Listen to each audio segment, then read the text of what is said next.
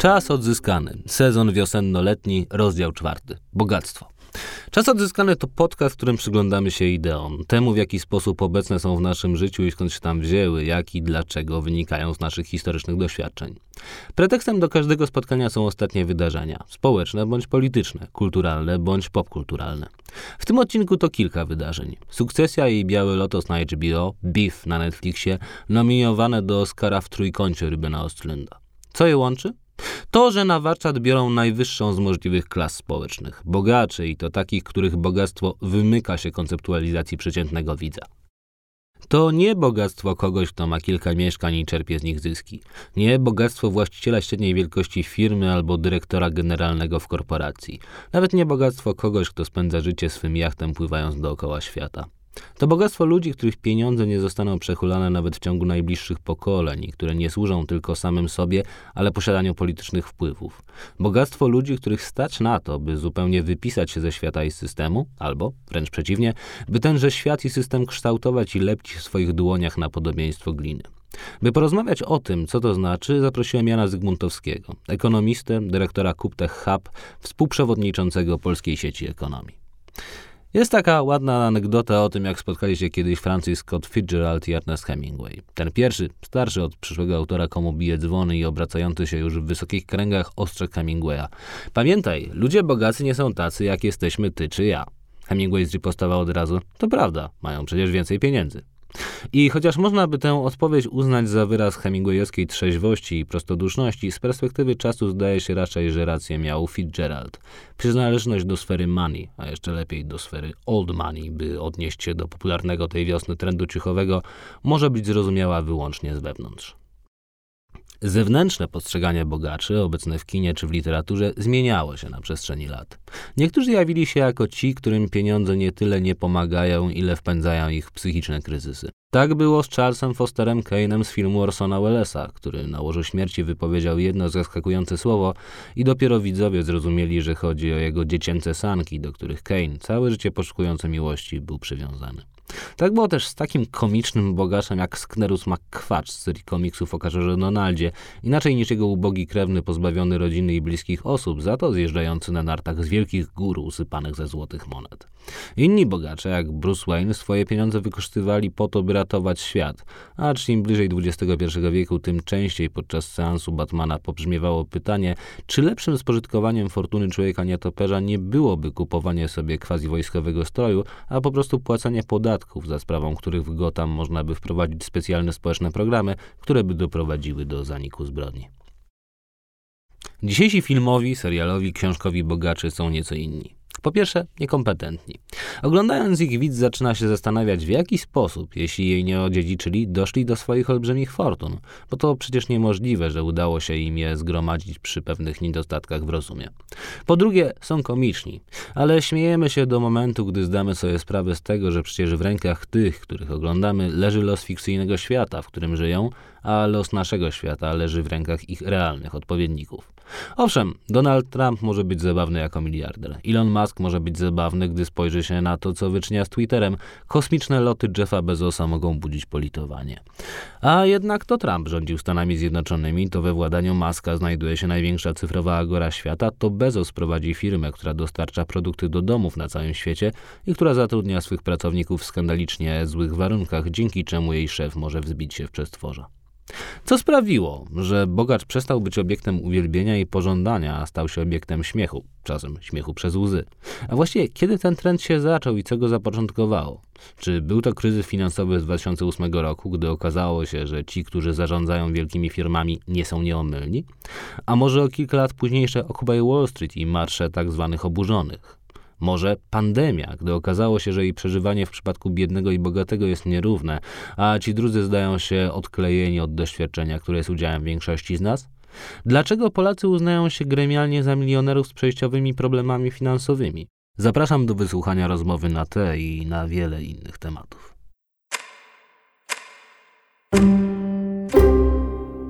Jan Zygmuntowski, ekonomista, przewodniczący Polskiej Sieci Ekonomii jest moim gościem. Dzień dobry. Dzień dobry, cześć wszystkim.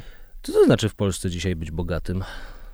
E, powiedziałbym tak, próg jakichś 10% najbogatszych w Polsce zaczyna się od 13 tysięcy złotych miesięcznie.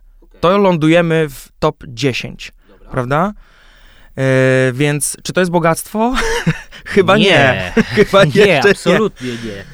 To znaczy, To dalej jest bardzo dużo i dalej mówimy o znaczy to jest dosyć sporo. wąskiej grupie. Tak, tak, tak, jasne, jasne. Tylko, że tak.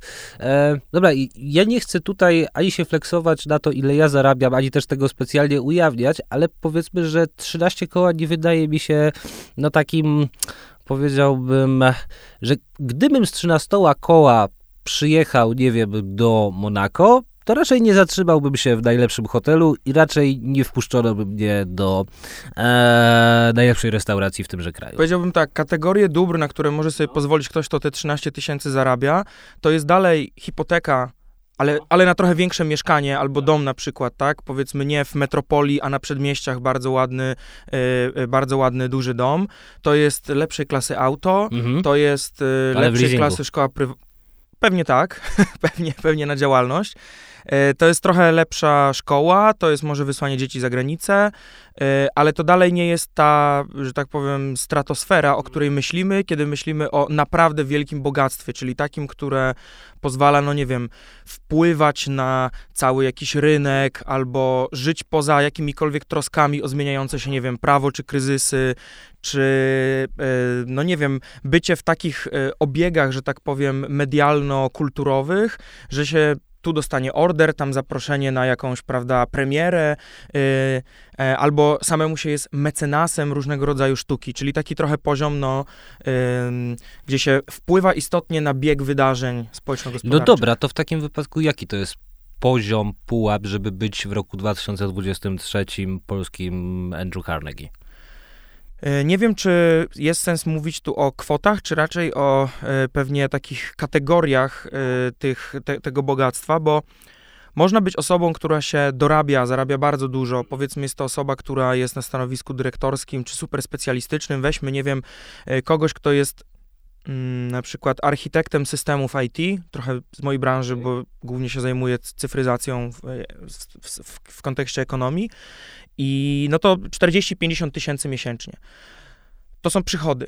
Jeśli taka osoba dalej jest w jakimś sensie pracownikiem, prawda? Jest, jest najemnikiem luksusowym, arystokracja pracy, ale to nie jest ten sam poziom, co ktoś, kto jest y, nawet y, jakimś tam mniejszościowym, ale udziałowcem firmy wartej miliony, albo kto jest posiadaczem 50, 100 mieszkań, gdzie taka osoba zasadniczo nie musi już w ogóle pracować, żeby funkcjonować, tak? Taka osoba, dla niej poniedziałek czy środa nie różnią się niczym od soboty czy niedzieli. No może więcej osób zaprasza na domówkę. To dla mnie też mam wolny zawód.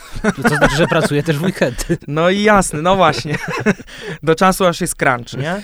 No. E, więc ja bym powiedział, że ten najbardziej fundamentalny problem, e, i czy problem bogactwa, tu widzisz, już poszedłem w, taką, w taką ocenę pewną, e, ale to kieruje się tylko za Adamem Smithem taką oceną, no to jest problem tego bogactwa drugiego rodzaju, to znaczy bogactwa opierającego się o właśnie, o majątek, o renty, o pewne nawet dziedziczenie tak, tego, tego majątku, przekazywanie go z rąk do rąk, nie na podstawie zasług, ale na podstawie właśnie em, czy odpowiednich koneksji, czy rodziny, czy kapitałów politycznych. No to jest to, o czym dawno Mhm. temu pisał Balzac w tej scenie z Ojca Goriot, e, kiedy Rastignac rozmawia z Goriotem i Goriot mu mówi, słuchaj, żadna praca, ża- żadne wzniesienie się w e, postaci kariery nie da ci tyle, ile małżeństwo z córką para Francji, tak? I rzeczywiście mm, Rastignac to internalizuje i żeni się z córką para Francji i sam zostaje parem Francji i milionerem, prawda? E, W, w, w, w, kolejnych tomach. No to jest świetna porada tu dla wszystkich słuchaczy i słuchaczek. Proszę Jeśli się chcecie żenić. być parem, tak, Francji. A powiedz mi, jak to wygląda historycznie w Polsce? Bo ja do dzisiaj pamiętam, mm, byłem na pierwszym roku na studiach, to pewien e, profesor e, powiedział do całej grupy, słuchajcie kochani, uczcie się prawa cywilnego, a zwłaszcza spadkowego. Wiecie dlaczego? Bo wreszcie jest w Polsce co dziedziczyć. Czy to jest rzeczywiście mm, efekt ostatniego, no nawet nie trzydziestolecia, no ale musi zacząć wymierać ta pierwsza generacja ludzi, którzy się dorobili? Czy takie rzeczywiście wielkie bogactwo w Polsce istniało wcześniej? Znaczy, interesuje mnie, jak możliwe jest bogactwo w takim systemie jak PRL na przykład.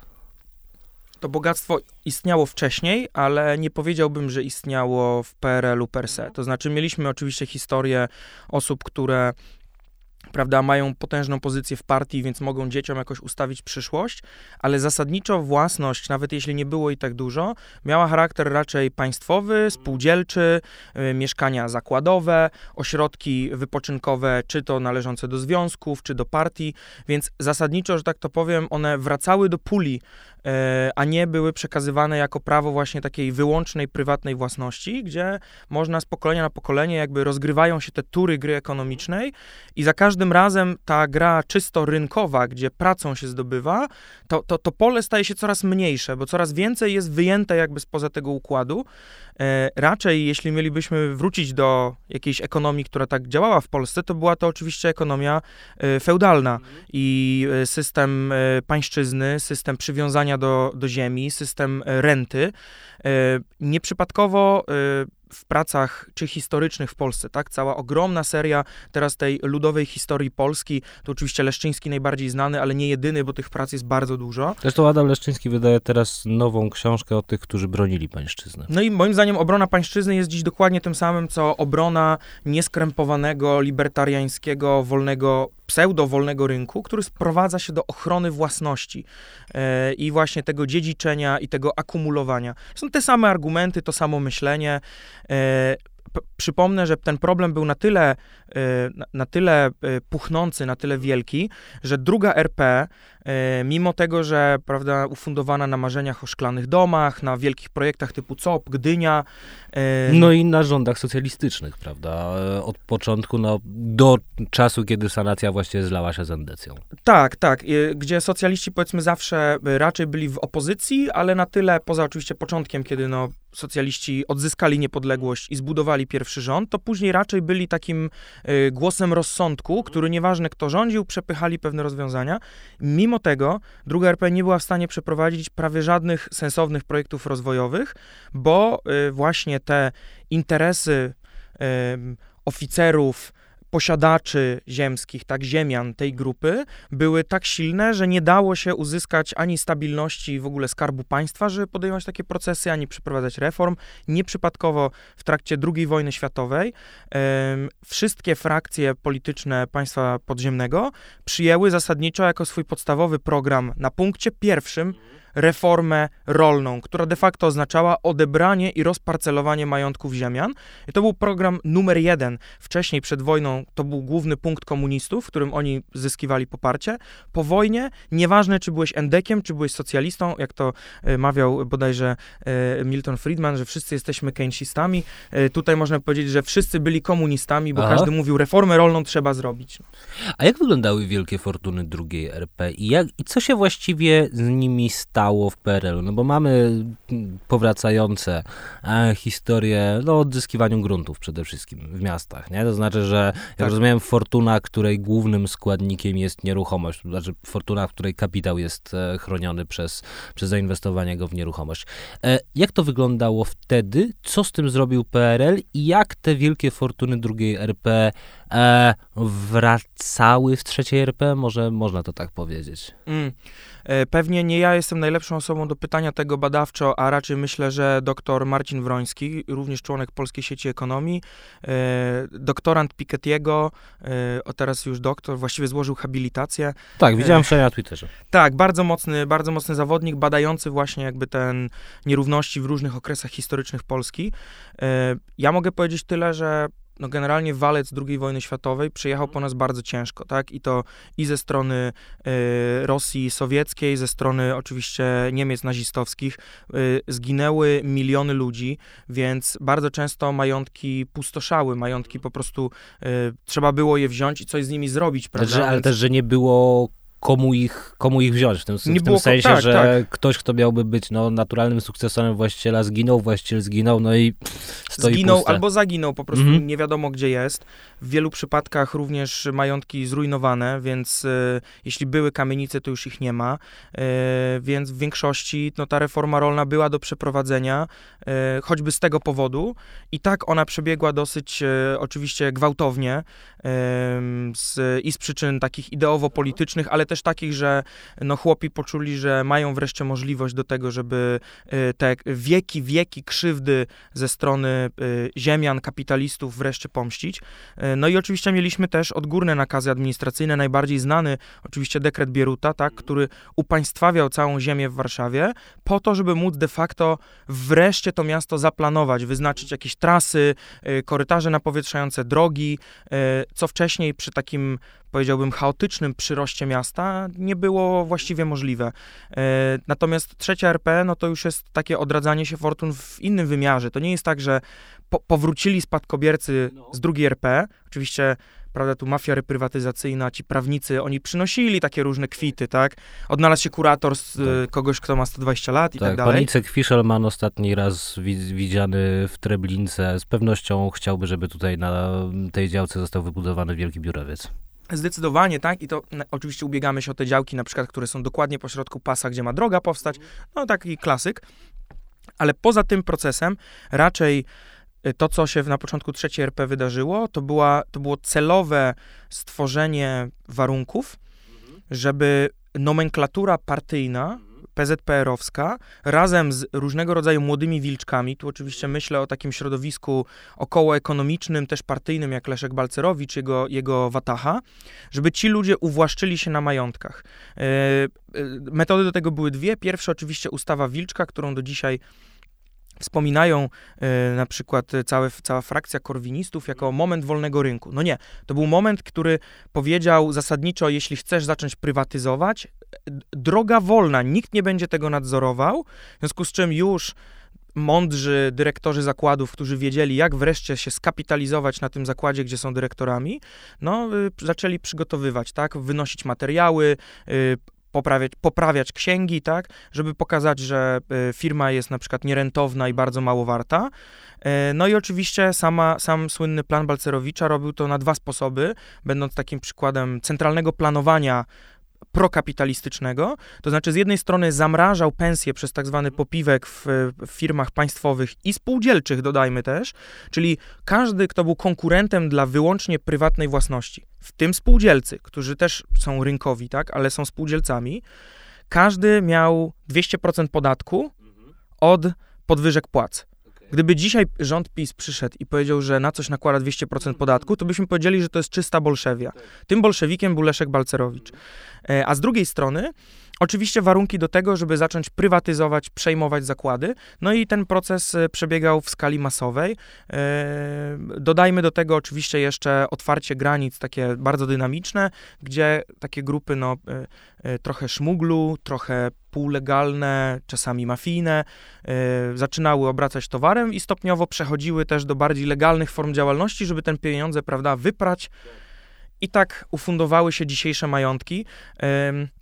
Bardzo dobrze Janek Śpiewak, którego jak mówiłeś w poprzedniej części tu, tu, tutaj miałeś. Jeszcze nie wiem, czy on będzie w Mhm. następnym, czy będzie w poprzednim, bo nie wiem, jak ten dyptyk e, odcinkowy rozegram. nam chronologię. E, rozegram. Niemniej jednak tak będzie, albo też już był, odcinek z Janem Śpiewakiem na temat analogiczny do tego, o którym rozmawiamy, czyli bieda. Dobrze, dobrze on to pokazuje w swojej pracy doktorskiej niedawno obronionej, właśnie jak y, środowisko liberałów w latach 80. zorientowało się, że Solidarność jako związek zawodowy może jest potężna, ale jest związkiem zawodowym i chce socjalizmu, takiego prawdziwego, demokratycznego, więc jest problematyczna, no więc wytworzyli pewną alternatywną opowieść, właśnie opowieść o, y, o takim sojuszu. To my wam, nomenklaturo partyjna, y, damy możliwość y, zagrabienia majątków, a w zamian za to wy nam dajcie możliwość dojścia do władzy i zrobienia tutaj takiej, no, formalnie rynkowej demokracji, ale tak naprawdę to jest sformułowanie, którego Donald Tusk używał, zrobimy tu takie autorytarne państwo prawa. Okej. A powiedz mi, bo mówimy tutaj o uwłaszczaniu się mm, dawnych PRL-owskich oficjeli. A jak wygląda takie budowanie na początku lat 90. zupełnie nowych fortun? I druga część tego pytania, dlaczego w Polsce nigdy nie narodziła się oligarchia. Oligarchia taka, jaką mamy w Rosji. E, oligarchia taka, jaką mamy też na Ukrainie. W bardzo wielu państwach dawnego bloku wschodniego, kiedy, no nie, nie mówię o tym, że wielkie fortuny nie powstały, bo powstały, ale to nie były wielkie fortuny w tej skali, w jakiej była fortuna, nie wiem, Borysa Bierozowskiego e, albo Chodorkowskiego tam w latach, w latach 90. Dlaczego u nas, u nas to nie zaszło? Jeśli chodzi o te inne formy budowania majątku, tak, bo to była pierwsza część pytania. Oczywiście y, była masa obszarów, w których y, tak jakby nie było czego y, rozgrabić, że tak tu ujmę, czy się uwłaszczyć, bo były to branże zupełnie nowe. Lata 90. to jest też początek internetu, tak, wynalezionego w publicznym, państwowym instytucie, właściwie międzypaństwowym instytucie CERN. Więc nagle wchodzi internet, cała łączność się dynamicznie transformuje, media, w związku z czym tutaj Tutaj powstawał y, kapitał zupełnie nowy, y, podobnie w innych obszarach takich, no powiedzmy, bardziej usługowych, tak, tu, gdzie jednak PRL był dużo bardziej oparty o Y, przemysł i to przemysł ciężki, a więc też nie na przykład przemysł lekki, spożywczy, tak, gdzie też była taka szansa. Y, część tych, y, część fortun, które się pobudowały, to jest jednak też taka drobna przedsiębiorczość, taka, takie ciężkie tułanie, więc nie chcę powiedzieć, że każdy, kto dziś ma pieniądze, Ale serio chcesz jest... powiedzieć, że to są ci ludzie, którzy stali z tymi szczękami i sprzedawali z nich skarpety i rzeczywiście możliwe było to, że dzisiaj mają prywatny odrzutowiec? E, nie wiem, jaka jest liczebność prywatnych odrzutowców w Polsce. E, znaczy, odnosiłem ale... się do jednego z e, polskich chyba miliarderów, który właśnie prywatny odrzutowiec sprzedaje, a cała jego historia jest taka, że zaczynał właśnie od handlowania bardzo tanim obuwiem, no a potem zbudował dużą markę obuwniczą. Chyba nie można tutaj wy, wymieniać z nazwy, no ale wiemy o kogo chodzi. Takie, takie historie na pewno są. Ja jestem przekonany, że takie historie są, bo jednak y, ta przestrzeń przede wszystkim w handlu międzynarodowym, tak, połączenia się z zagranicą, to była przewaga, którą, którą niekoniecznie mieli tylko i wyłącznie partyjni, tak, którzy, nomenklatura, która skupiała się na wewnętrznej walce ze swoimi rywalami. Więc jeśli ktoś y, miał na przykład, nie wiem, wujka w Ameryce, y, był kiedyś na jakimś wyjeździe, stypendium naukowym gdzieś, nie wiem, w Szwecji, to był w stanie taki na przykład kapitał sobie zalążkowy w ten sposób załatwić, prawda? Więc takie historie też się zdarzają. Natomiast ja nie wiem, czy do końca się zgodzę z tezą o tym, że nie ma w Polsce oligarchów. Uważam, że, uważam, że to jest, y, że być może oni mają nieco inne formy działania, ale lubimy patrzeć zawsze na, na własny kraj, czy własny, nie wiem, y, krąg cywilizacyjny i te same rzeczy nazywać inaczej. Wiesz, jest taki znany mem, gdzie są te dwa pagórki, na obu są zamki, przy obu są kościoły, przy obu są wojska i tam jest tamta barbarzyńska armia, nasi heroiczni obrońcy, ich y, y, straszne kazamaty, nasze piękne, czyste jasne, więzienia. Jasne, jasne. Znaczy rozumiem o co ci chodzi, no tylko, że nawet jeśli sobie porównasz, nie wiem, spojrzysz na bardzo stare listy najbogatszych mhm. wprostu, nie? Właśnie tam z e, połowy lat 90. Eee, drugiej połowy, bo ta lista się zdaje się w 97 roku zaczęła, zaczęła ukazywać. I zobaczysz yy, i porównasz sobie, jakie są w tym momencie właśnie największe fortuny w Rosji, yy, na Ukrainie, w Ukrainie. Mówisz o takiej niezmienności w czasie. Yy, no tak, to znaczy, że na, mhm. u nas też są fortuny, jak tak. najbardziej, tylko że u nich są 10 razy większe, tak? tak. To znaczy, że nie porównasz, e, nie wiem, Ryszarda Krauzego z Bierezowskim, no bo Bierezowski właśnie ma 15 albo 20 razy więcej, chociaż zaczynali dokładnie dokładnie w tym samym momencie. Jest jeden czynnik, który wyjaśnia zarówno to w dużym stopniu, chociaż tak jak mówię, wciąż sądzę, że mamy polskich oligarchów. Tak samo jak Zachód ma oligarchów, którzy są równie bezwzględni jak rosyjscy czy, czy jacykolwiek inni. I Polska też ma swoich oligarchów, ale nie będę wymieniał ich nazwisk, ponieważ to jest to jest groźne wymieniać te nazwiska. Wystarczy jednak spojrzeć na.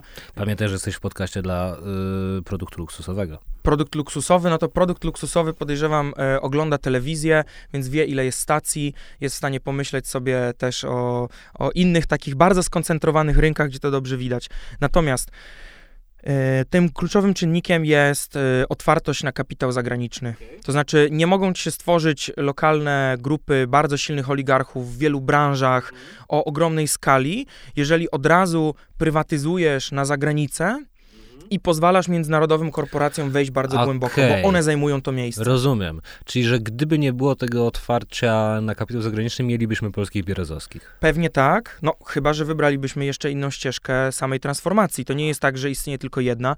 Przecież w, w 80 bodajże 8 była też grupa inna, par, inna partyjna niż Leszka. Leszek Balcerowicz był przecież oczywiście członkiem PZPR i należał do tej grupy e, właśnie uwłaszczenia nomenklatury, ale były inne grupy, które na przykład badały, jak w Szwecji wygląda własność i właśnie własność publiczna przez fundusze emerytalne, które są kolektywną jakąś tam własnością w jakimś sensie, tak, bo różni ludzie wpłacają i one są właścicielami e, różnych firm, powstrzymując właśnie taką e, bezwzględną akumulację w rękach jednostek. Więc były inne kierunki. Nasz kierunek e, skończył się kilkoma rzeczami. Pierwsza, nie ma, nie ma dużo lokalnych oligarchów, trochę ich jest, ale nie ma ich dużo. Drugi, bardzo duży boost do naszego PKB.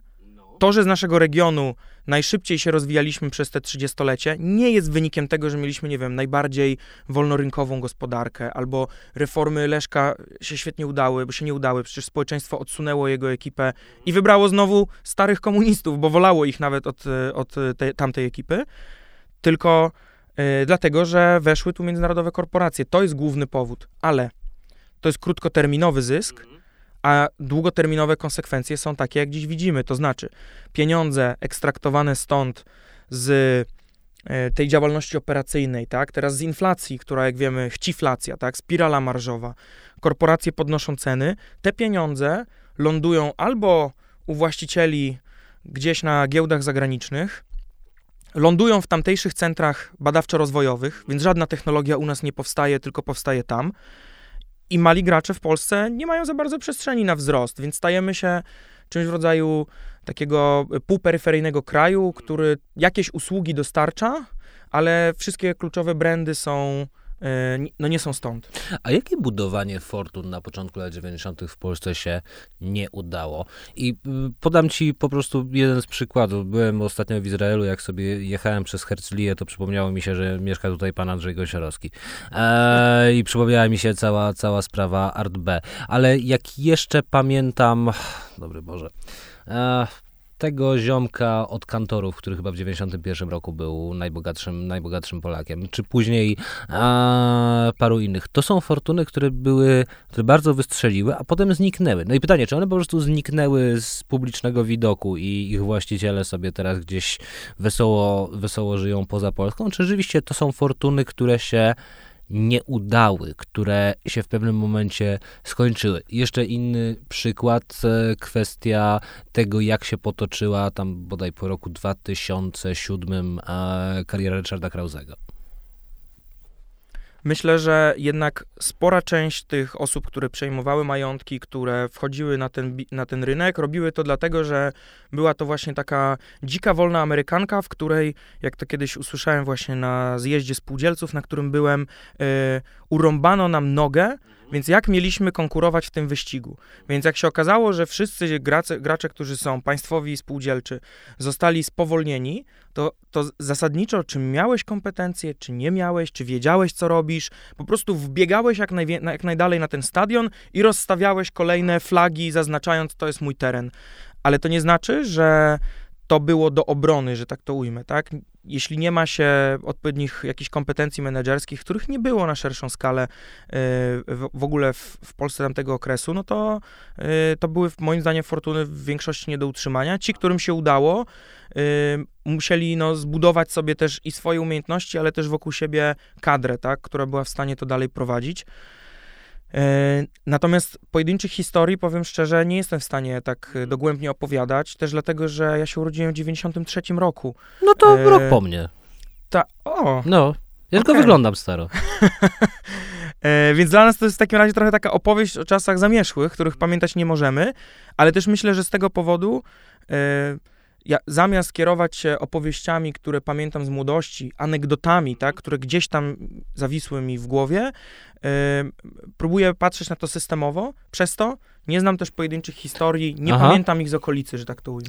A powiedz mi, kiedy bogactwo się zaczyna, by tak rzec, rozlewać po Polsce i po innych klasach? Znaczy, kiedy wszyscy Polacy przestają być biedni? Kiedy nagle mm, pojawia się taka mniejsza lub większa klasa średnia, którą wiesz, rzeczywiście, nie wiem, stać sobie na wyjście do restauracji albo kupienie jakiegoś ładnego ubrania. Znaczy wszystko to, co w latach 90. w momencie e, biedy, bezrobocia i tak dalej, było zarezerwowane dla tej nowej klasy bogatej i najbogatszej. Czy niewątpliwie ta klasa średnia, taka miejska, o takim bardzo miejskim stylu życia, najpierw e, rekrutuje się spośród szczególnie takiej powiedzmy inteligencji, powiedziałbym takiej zubożałej, to ten, ten sam etos, prawda, zawsze takiej miejskiej, zubożałej inteligencji, która jest rozgadana, rozczytana, ma bardzo silne miejsce w swoim polu medialnym. W latach 90.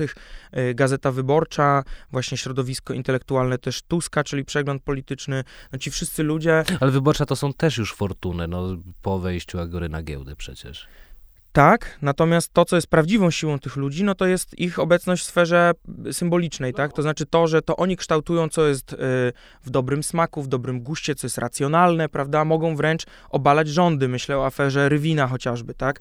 Dziś która też była trochę taką próbą budowania polskiej oligarchii i Rywin był takim tak. kandydatem na tak. oligarchę. Tak. Ale, ale, zobacz, dziś już na przykład to nie jest możliwe, tak? To znaczy Gazeta Wyborcza co roku wynajduje kolejną bombę, y, która obali Kaczyńskiego, która okazuje się kapiszonem, więc ta, ta pozycja inteligencji wtedy była potrzebna. Ona osłaniała budowanie tych majątków i jednocześnie ta inteligencja właśnie zyskiwała, tak, y, do, budowała to, to miejskie środowisko. Z drugiej strony to są pracownicy w dużej mierze tych dużych zachodnich korporacji, gdzie nagle okazuje się, że warunki pracy są y, i z bólem to mówię, ale tak było, ale że są lepsze niż w tych krajowych firmach, poza może państwowymi o tak silnym jest do dzisiaj przecież w wielu przypadkach. Znaczy, Zależy, że... w mojej spółdzielni są lepsze niż na reszcie rynku. Yy, Okej, okay, no dobra, ale jak wiesz, wyobrażam sobie jakiś, e, no dobra, Januszek, tak? tak. I stawiam go obok e, firmy z... E, zachodnią kulturą kancelaria pracy. Mencen, dajmy na to, o, prawda? Na to, no, tak. Głodowe stawki dla mm -hmm. praktykantów no i tak to dalej. Tak mi, tak mi się zdaje, że tam ta kultura pracy jednak bardziej ma wpisane w siebie myślenie, myślenie o pracowniku. E, pojawiły się rzeczy, które przez lata rozwijały się, które tak naprawdę ruch związkowy na zachodzie wywalczał, mhm. tak? Czyli na przykład y, jakaś tam transparentność, bonusy, y, różnego rodzaju urlopy, które, którymi cieszyli się Polacy, póki one były w zakładach państwowych, mhm. ale już y, Januszek wcale nie musiał tego honorować, prawda? Więc poza państwowym zatrudnieniem, gdzie związki dalej były silne, E, no to nagle tylko korporacje okazały się takim fajnym zatrudniającym. Ciekawe jest to, że e, pracownicy tych korporacji różnego rodzaju, myślę tu o, czy o bankach, czy o dużych firmach z sektora FMCG, tak, czyli spożywka głównie, e, czy takie produkty, no, AGD, RTV, że pracownicy tych branż, szczególnie wyższego szczebla, czyli w miarę wchodzenia na pozycje właśnie menedżerskie, dyrektorskie, prezesowskie czasem, tak? Myślę tu o naszym premierze, przecież, który został ostatecznie prezesem banku. Absolwent e, historii.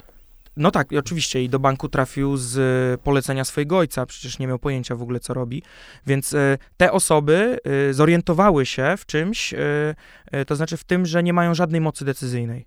Że, są, że, że, ich standard życia, tak jak mówisz, się podniósł, ale odległość między nimi a stratosferą właścicieli prawdziwych tych firm, którzy są decydentami, ludzi, którzy siedzą w tych biurowcach e, w Nowym Jorku, Waszyngtonie, Londynie, Berlinie i tak dalej. Albo już pływają tylko na swoim jachcie dookoła świata. Dokładnie, a swoich ludzi tam mają od, e, od, od zarządzania, że odległość między nimi jest e, nieprzekraczalna. Znaczy, to nie jest tak, że jeśli teraz będą jeszcze troszeczkę docharowywać, to wejdą na tamten poziom. Są ludzie, którzy już nabyli pewien etos pracy w weekendy, po godzinach, chcieli jeszcze więcej i zorientowali się, że się nie da, i to jest jeden z powodów w ogóle, dla których rewolucja y, y, też PiSu w 2015 roku się udała. To znaczy, bardzo dużo mówi się o 500, plus, Polska w ruinie, o tym, co szło do szerokiej takich polskich peryferiów, które usłyszały wreszcie ale bardzo mało mówi się o tym, że na zapleczu była strategia odpowiedzialnego rozwoju i cała masa menedżerów właśnie z tej klasy średniej, która liczyła, no dobra, to teraz my wychodzimy z tych naszych korpo z tą wiedzą, kompetencjami i wreszcie zbudujemy coś tutaj swojego.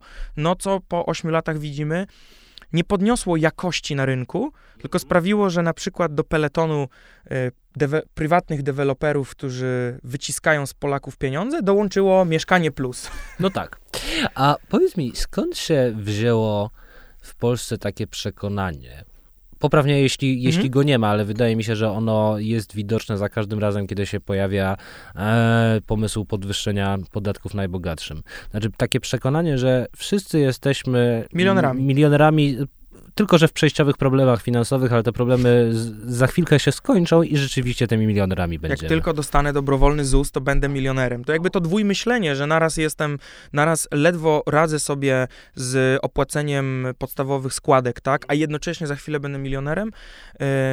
Tak, jest obecne. Wydaje mi się, że ono wynika po pierwsze z niezrozumienia tego, jak naprawdę wyglądają nierówności i jaka jest przepaść między, jaka jest droga do tamtego bogactwa top 10, top 1%, e, nawet w Polsce, a tym, gdzie jest przeciętny, przeciętny Polak czy przeciętny przedsiębiorca. Oni widzą, że być może podatek dla milionerów to jest taki podatek, który sprawia, że jak ja przekroczę ten pierwszy milion, tak, czyli zarobię na ten pierwszy, czyli ciężko pracowałem, to że to, że Tylko że, będę mi miał, też- tylko, że będę miał to w cashu, nie w mieszkaniu na przykład, Tak, ale na w przykład. gotówce, no. nie? Czyli już w czystym, w czystym przychodzie swoim, tak.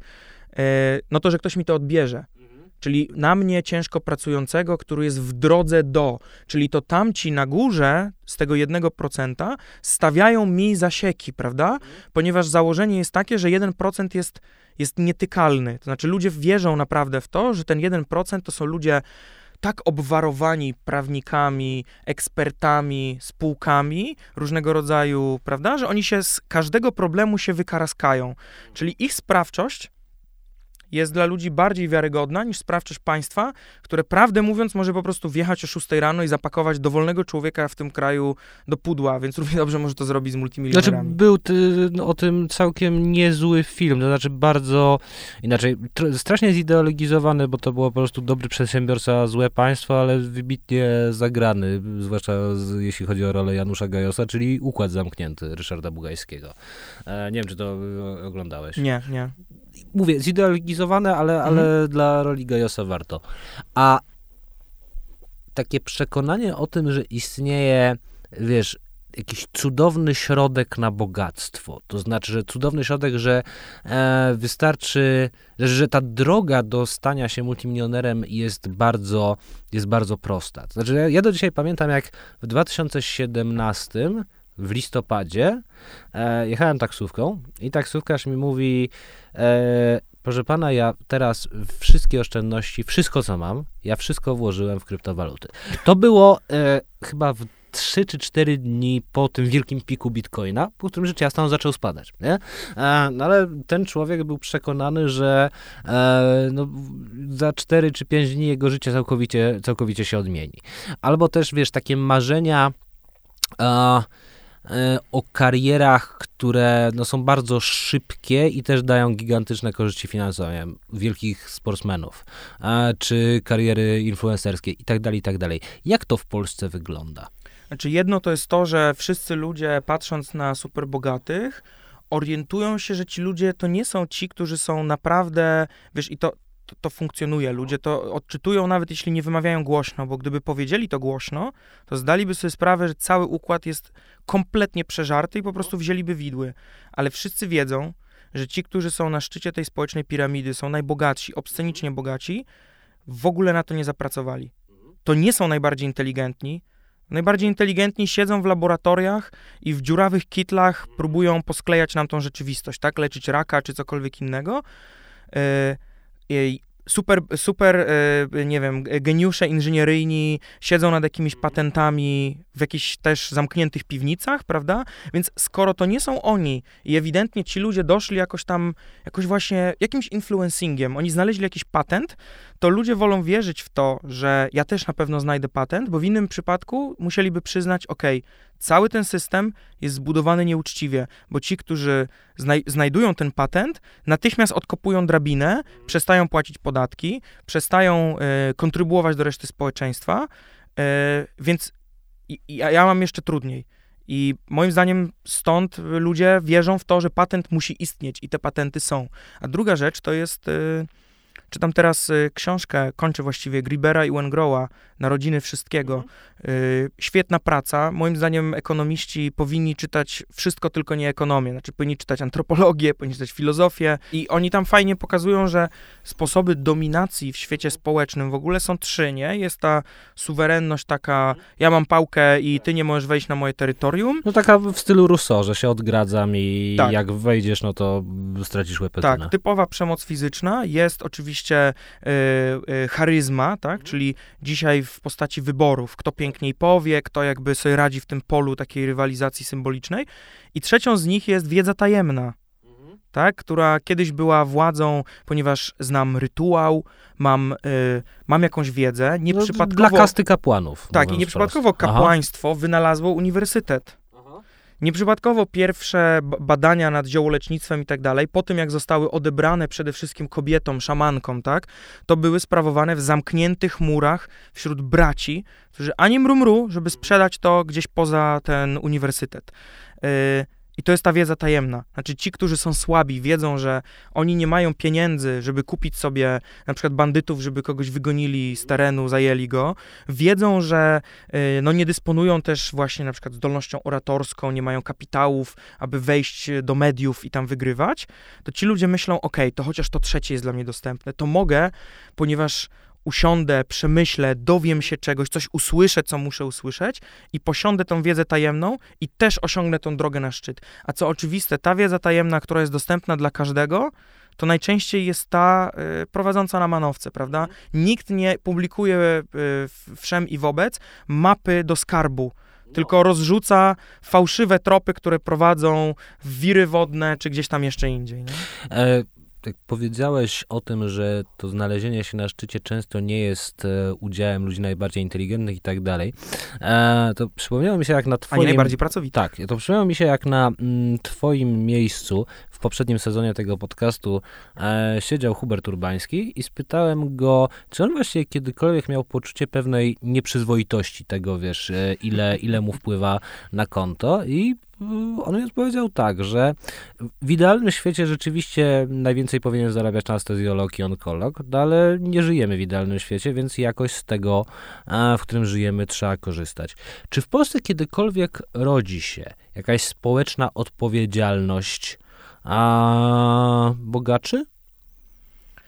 No bo wiesz, z jednej strony, no nawet jak wejdziesz do, jesteśmy na, Żoli, na, na granicy Żoliborza i Muranowa, jak wejdziesz do Muzeum Polin, to zobaczysz tam duże e, polskie nazwiska wśród e, fundatorów. Jak, nie wiem, pójdziesz troszkę dalej i pójdziesz na plac teatralny, to zobaczysz, nie wiem, kwadrykę, kwadrygę Apollina na budynku Teatru Wielkiego, która też została za prywatne pieniądze Jasne, filantropia jest e, łatwa. E, zrobiona. No właśnie.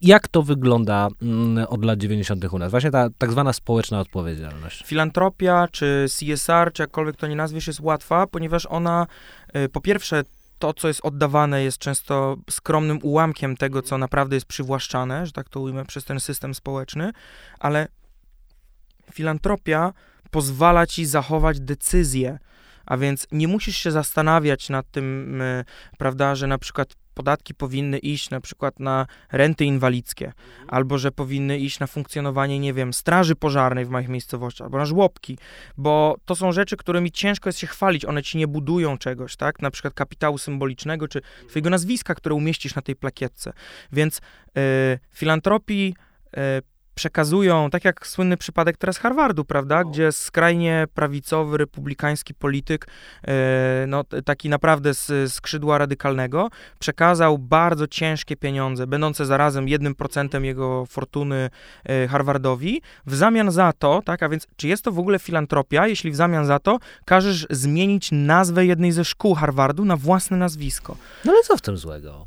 To znaczy, wiesz co, znowu się odwołam do przykładu... tym złego? Nie, nie, poczekaj. Mhm. Znowu się odwołam do przykładu kraju, z którego przed sekundą wróciłem, który znam dosyć dobrze, czyli Izraela. No jak, pamiętam, że jak byłem na stypendium w Tel Awiwie parę lat temu i byłem na uniwersytecie, no to właściwie wszystkie budynki noszą imię czyjeś, bo są zbudowane za, e, za prywatne pieniądze. Tak? Bardzo bogatych Żydów z Ameryki, którym zależało na tym, żeby państwo żydowskie na Bliskim Wschodzie powstało. E, rodzi to pewne problemy, na przykład wciąż e, stoi na tym uniwersytecie budynek imienia Romana Abramowicza, e, ponieważ uniwersytet nie zdecydował się inaczej niż na przykład Yad Vashem zerwać z nim współpracy po, po wybuchu wojny w Ukrainie. No ale okej, okay, stoi. Co jest złego w tym, że to też mm, pomysł, który kiedyś na Twitterze przedstawił profesor Michał Bilewicz, że bardzo chętnie by wykładał w auli imienia Krauzego, a potem szedł e, do, nie wiem, poprowadzić seminarium w budynku imienia Sołowiowa, tak? W ogóle nie miałby z tym problemu. Nie. W Powiem ci więcej, to... ja też bym z tym nie miał problemu jako wykładowca uniwersytecki. Kompletnie nie. W ogóle mnie nie dziwi, że inteligencja, która zawsze była klasą no, yy, właśnie osłaniającą majątki w zamian za swoje, yy, swój status, yy, mówi, że nie widzi z tym problemu. Oczywiście, że nie. Ale pytanie, ty i ja, jeśli płacimy normalne podatki, no to PIT dzisiaj pierwsza stawka jest 12%, tak? Czyli my oddajemy 12% tego, co zarabiamy i nasze nazwiska nie są wypisane złotymi zgłoskami na komisariacie policji, na szpitalu, a płacimy to, co jest po prostu minimalną przyzwoitością. Jeśli tego nie robimy, to jesteśmy przestępcami. Teraz są osoby, które e, unikają podatków dzięki cwanym właśnie systemom różnym unikania podatków. E, e, raje podatkowe, tak, czy różne inne mechanizmy do tego służą. Mm, potem oddają 1%, nie 12 jak my, 1 i w zamian za to y, chcą zapisywania swoich nazwisk, tak jakby byli bohaterami, a nie ludźmi, którzy spełniają jakieś minimum obligacji, które my spełniamy codziennie. Codziennie. No tylko, że wiesz, mój podatek jest, e, powiedziałbym, trochę mniejszy. Ale zobacz... Jest spory, tak, ale jest mniejszy. No ale w, liczy się to, jaką on jest częścią tego, co ty wypracowujesz, czyli jak dużym jest dla ciebie obciążeniem. Innymi Krzywa słowy, użyteczności no. pieniądza też tak wygląda, że oczywiście dla osoby ubogiej 100 e, zł robi różnicę, a dla hiperbogatej osoby 100 zł jest niezauważalne, więc my też musimy brać pod uwagę to, ile ktoś zarabia y, i jaką ma dla niego użyteczność przy wyznaczaniu stawek podatkowych i przy domaganiu się zwrotu dla społeczeństwa, że tak to powiem, opłaty za możliwość stania się milionerem. Mhm. A powiedz mi, bo powiedziałeś, że nie dziwi cię takie podejście wśród inteligencji, tak. która o, osłania kapitał, a w którym momencie, i to nie tylko w Polsce, ale też na świecie, narodziło się, narodziła się jakaś, powiedziałbym, niechęć do bogatych, ponieważ, za, ponieważ jak oglądam a, ostatnie produkcje kulturalne, jak oglądam Sukcesy, jak oglądam White Lotus, jak oglądam tego y, Rubena Östlunda e, nowego i tak dalej, i tak dalej, no to widzę bogatych ludzi, którzy są zupełnie obrzydliwi. To może być pociągająca obrzydliwość, rzecz jasna, ale w większości przypadków nie jest. W którym momencie e, wielkie bogactwo jest... Mm, powiedziałbym, przyczyną społecznej niechęci do kogoś. W którym momencie a, nastąpiła ta zmiana, że nie wiem, Steve Jobs był kanonizowany za życia, natomiast Jeff Bezos e, i Elon Musk właściwie już nie są i na ich, wiesz, e, wycieczki w, w kosmos. Patrzymy jak na mega drogą fanaberię i wzbudza w nas, no, niechęć, powiedzmy, że to jest, to jest odpowiednie słowo. Albo śmiech. No. Ja właśnie ten, ten kulturowy zwrot, o którym mówisz, ja go sobie tak zacząłem nazywać właśnie takim e, porno dla klasy średniej.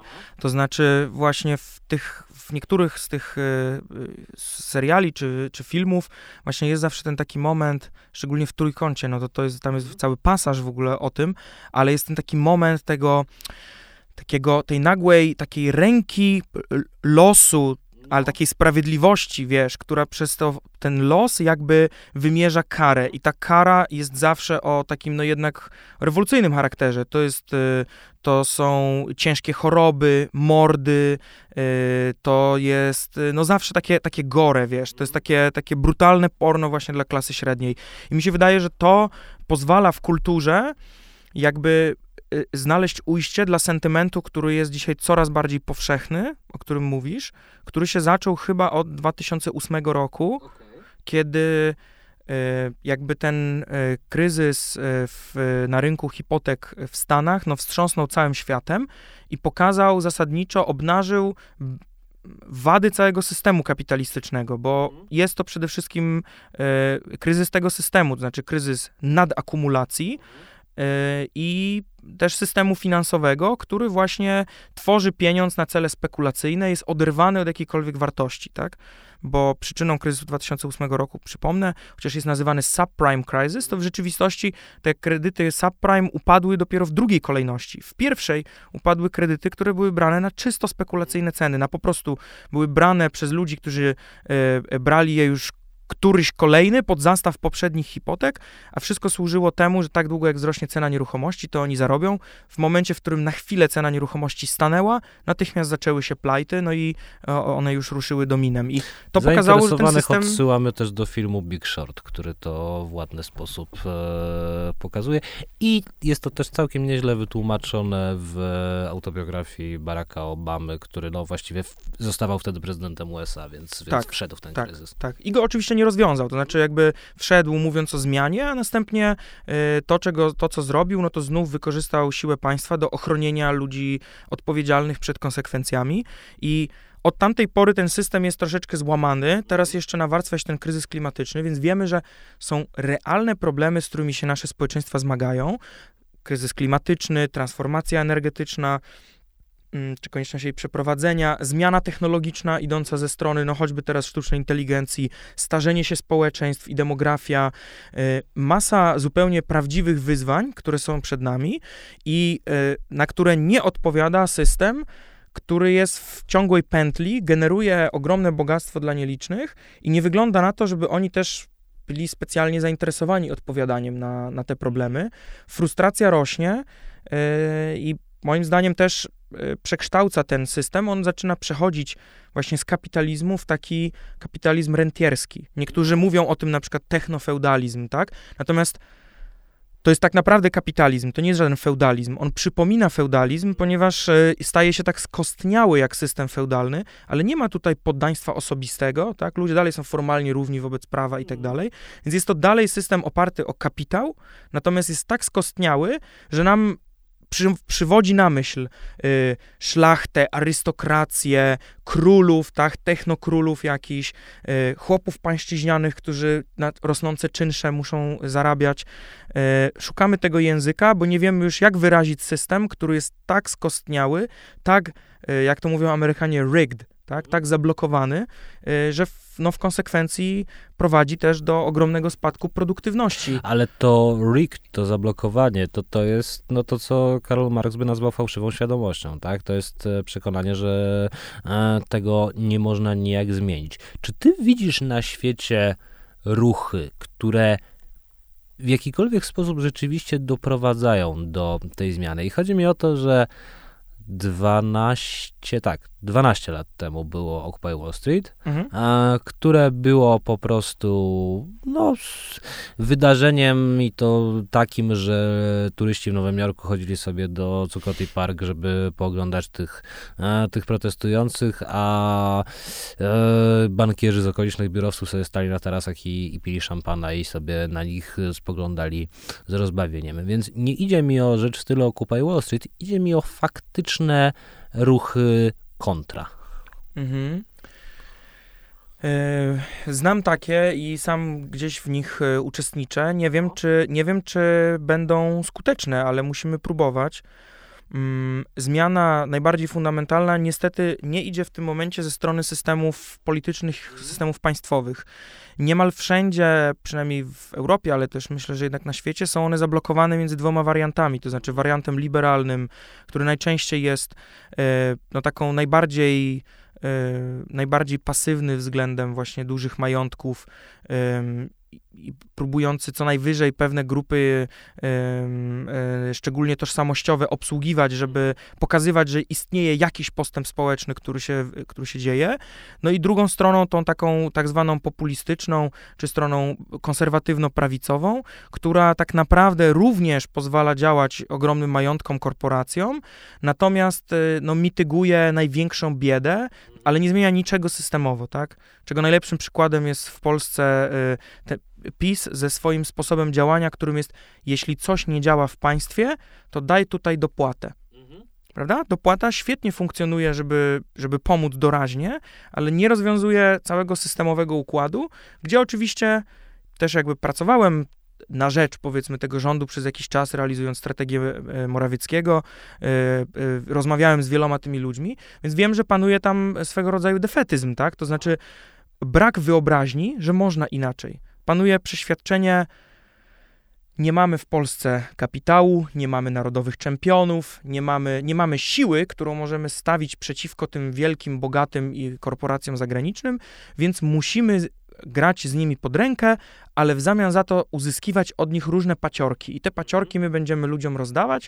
I w ten sposób, oczywiście jest to definicja kompradorskiej elity, ale, ale ta nasza elita y, y, y, narodowo-katolicko-prawicowa nie ma świadomości, że nią jest, prawda? Oni myślą, że są suwerenni. myślę dlatego, to że... tytuł. Oni myślą, że są suwerenni. Dobra, no. Tak, tak, zdecydowanie tak. I że to jest, że tak jakby ten jeden stopień swobody, który oni robią, tak, czyli liberałowie dadzą im działać korporacjom bogatym, jak tylko zechcą, mhm. a my przynajmniej mówimy, że chcemy w zamian za to paciorki. I to jest mhm. ta suwerenność, w którą oni wierzą, że jest możliwa. E, wydaje mi się, że ruchy, te najbardziej, naj, największe ruchy zmiany idą po pierwsze, formują się bardzo oddolnie i znajdują sojusze między tym prawdziwym dołem, grupami, które mają naprawdę ogromne problemy i nie mają wyjścia, muszą wychodzić na ulicę czy protestować, ale muszą jednak budować sojusz klasowy z tą klasą, nie wiem, średnią, klasą jakichś specjalistów.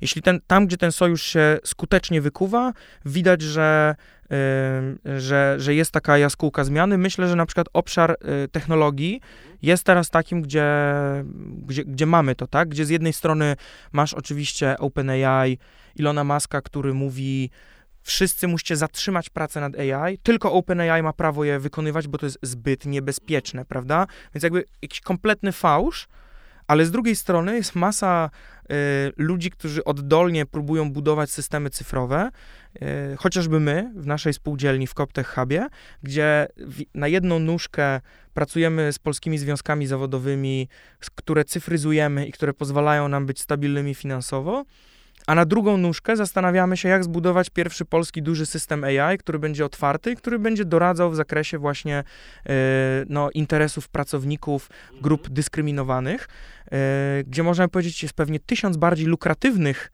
przestrzeni, żeby budować AI, ale e, no właśnie tutaj jest ten moment tego sojuszu, prawda? Rezygnujemy z tego, co najbardziej lukratywne, po to, żeby zawrzeć sojusz z tymi, którzy są e, w pilnej potrzebie. I takich przykładów na świecie, e, w Europie, tak, na przykład spółdzielni energetycznych, gdzie e, lokalna potrzeba transformacji energetycznej spotyka się z tą wiedzą inżynierów, z, z biznesem, który przychodzi i mówi, ok, no dobrze, to może no spółdzielnia to nie jest nasz wymarzony model, ale zgodzimy się na niego, bo my mamy inwestycje, a wy macie kontrolę nad tą inwestycją, tak? I takich obszarów jest na świecie y, coraz więcej. Ja szczególnie wierzę właśnie we formy takie y, spółdzielcze, współwłasności, współzarządzania i myślę, że w miarę ich takiego rozrastania się, nawet państwo otworzy się na to, że musi pójść tą ścieżką, bo ta ścieżka będzie wydawała się po prostu jedyną y, wiarygodną, jedyną możliwą. Za ile lat będziesz wiedział, czy to przewidywanie twoje się sprawdziło? W 2035 mogę dać ci znać finalnie. Dobrze. Po tym, jak skończą się wybory prezydenckie. Mm. Będę w takim wypadku czekał na telefon. Jan Zygmuntowski, ekonomista, był moim gościem. Dzięki Dziękuję bardzo.